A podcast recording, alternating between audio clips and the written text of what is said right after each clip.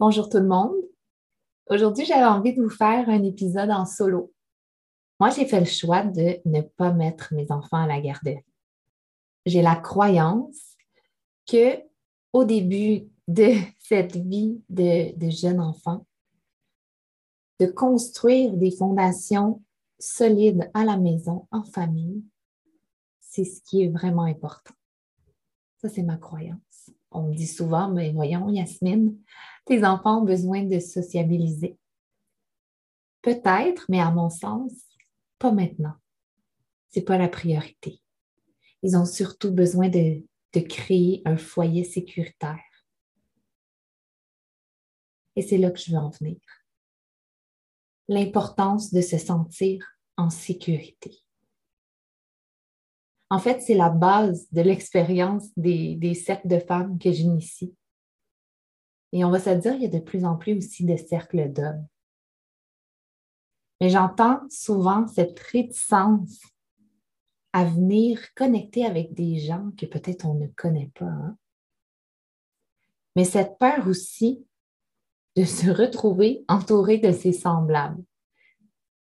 Et là, quand je dis en étant une femme, de se retrouver au cœur d'un cercle de femmes, en étant un homme, de se retrouver au cœur d'un cercle d'hommes.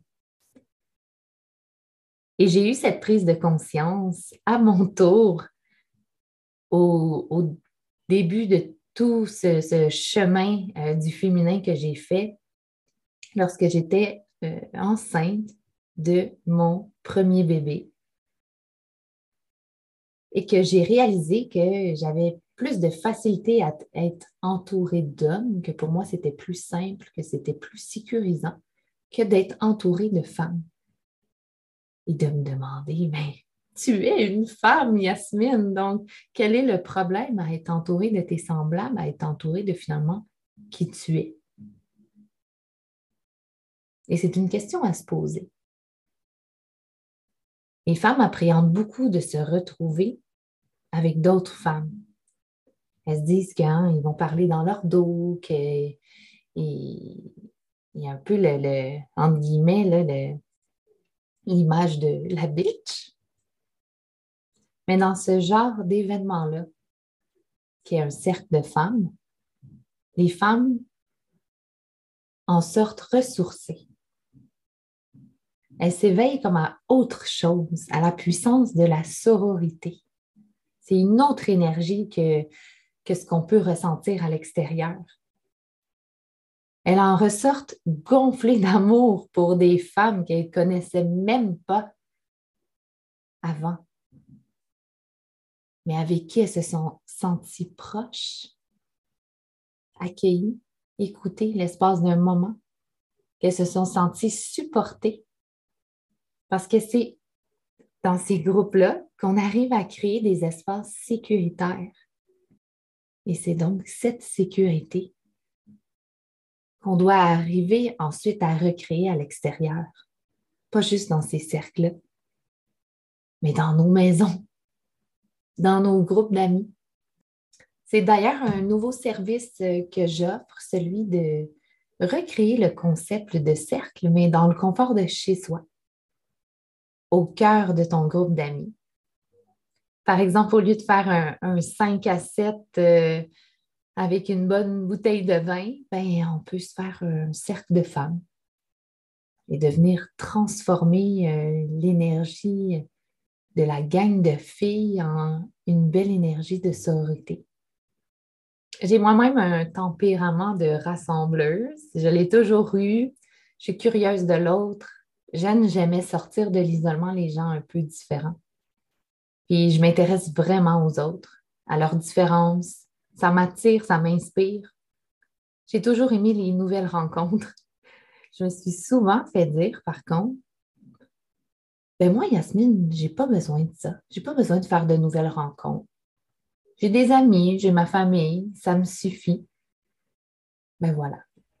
Ce sentiment de repli à ce qu'on connaît, notre cercle, pas plus, ça traduit un sentiment d'insécurité face à l'autre, face à l'inconnu. On vit en confiance, en société, seulement quand on connaît la sécurité intérieure. Quand on se sent fort de l'intérieur, mais on se sentira fort à l'extérieur si on s'expose. C'est cette sécurité-là qui nous donne la force de sortir de sa grotte.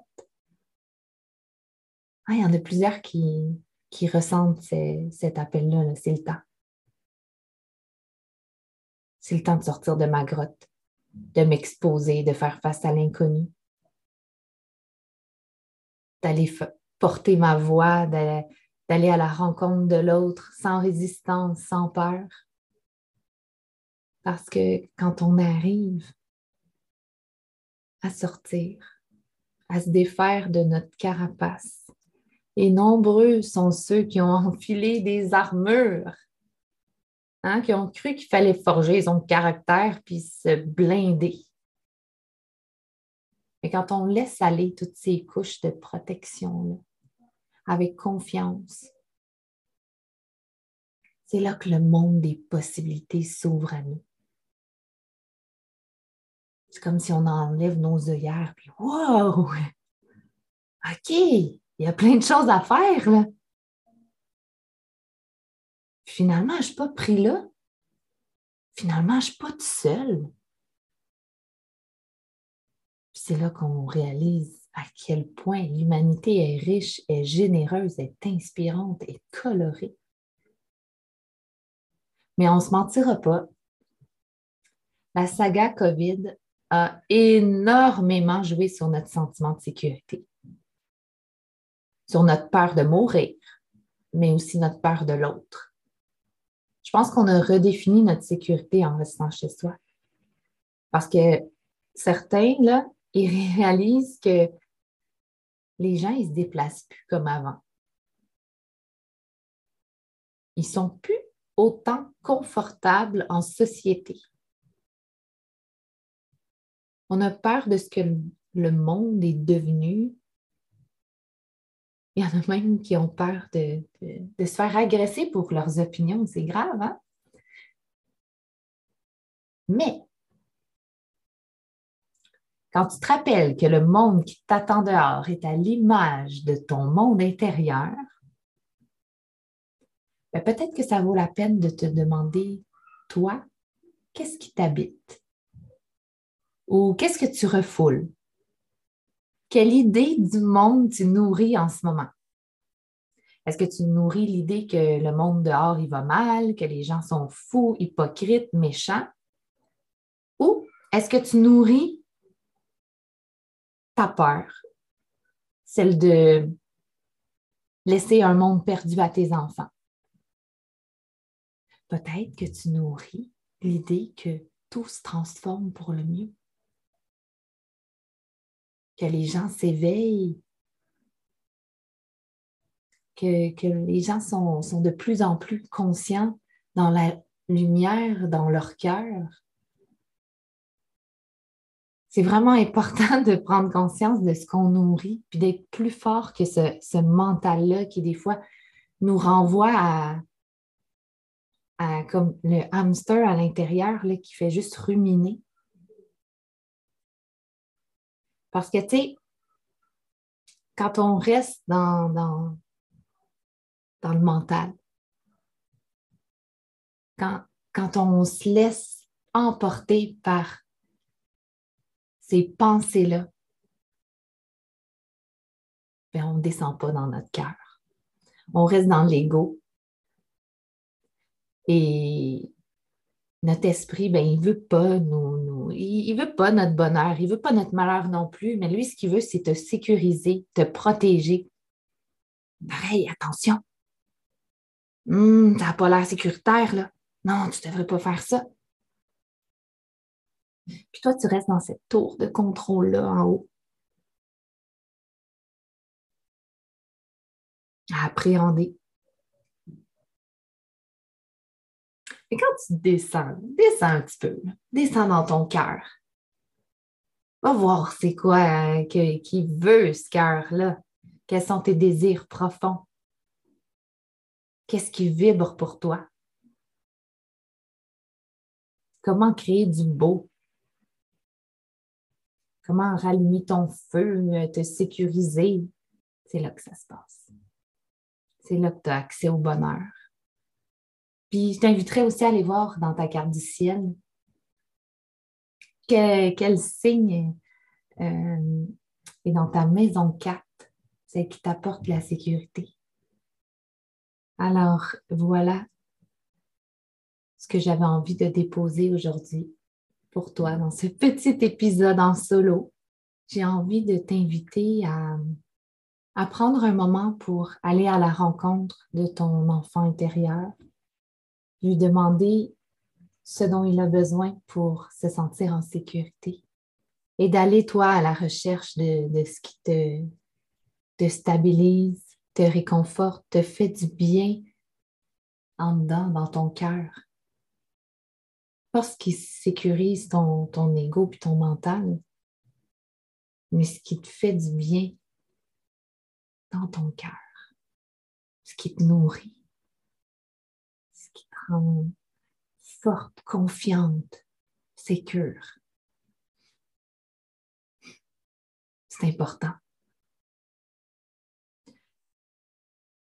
Quand tu es forte, je le répète, quand tu es forte, quand tu te sens en sécurité, ben le monde à l'extérieur, il n'y a plus autant d'emprise sur toi. Tu n'es plus comme ce petit arbre-là, là, avec ses petites racines toutes neuves, toutes fragiles, qui prend dans la tempête, là, puis qui se fait barouater de gauche à droite, qui a peur de partir au vent. Non. T'es plus comme ce gros arbre mature qui est fort, bien enraciné, prêt à ouvrir ses branches, à fleurir. Ouais. Alors, soyons ces grands arbres ensemble. Élevons nos branches jusqu'à entrer en contact les uns aux autres pour créer cette belle et grande forêt de possibilités. Et je vous envoie un souffle d'amour et de douceur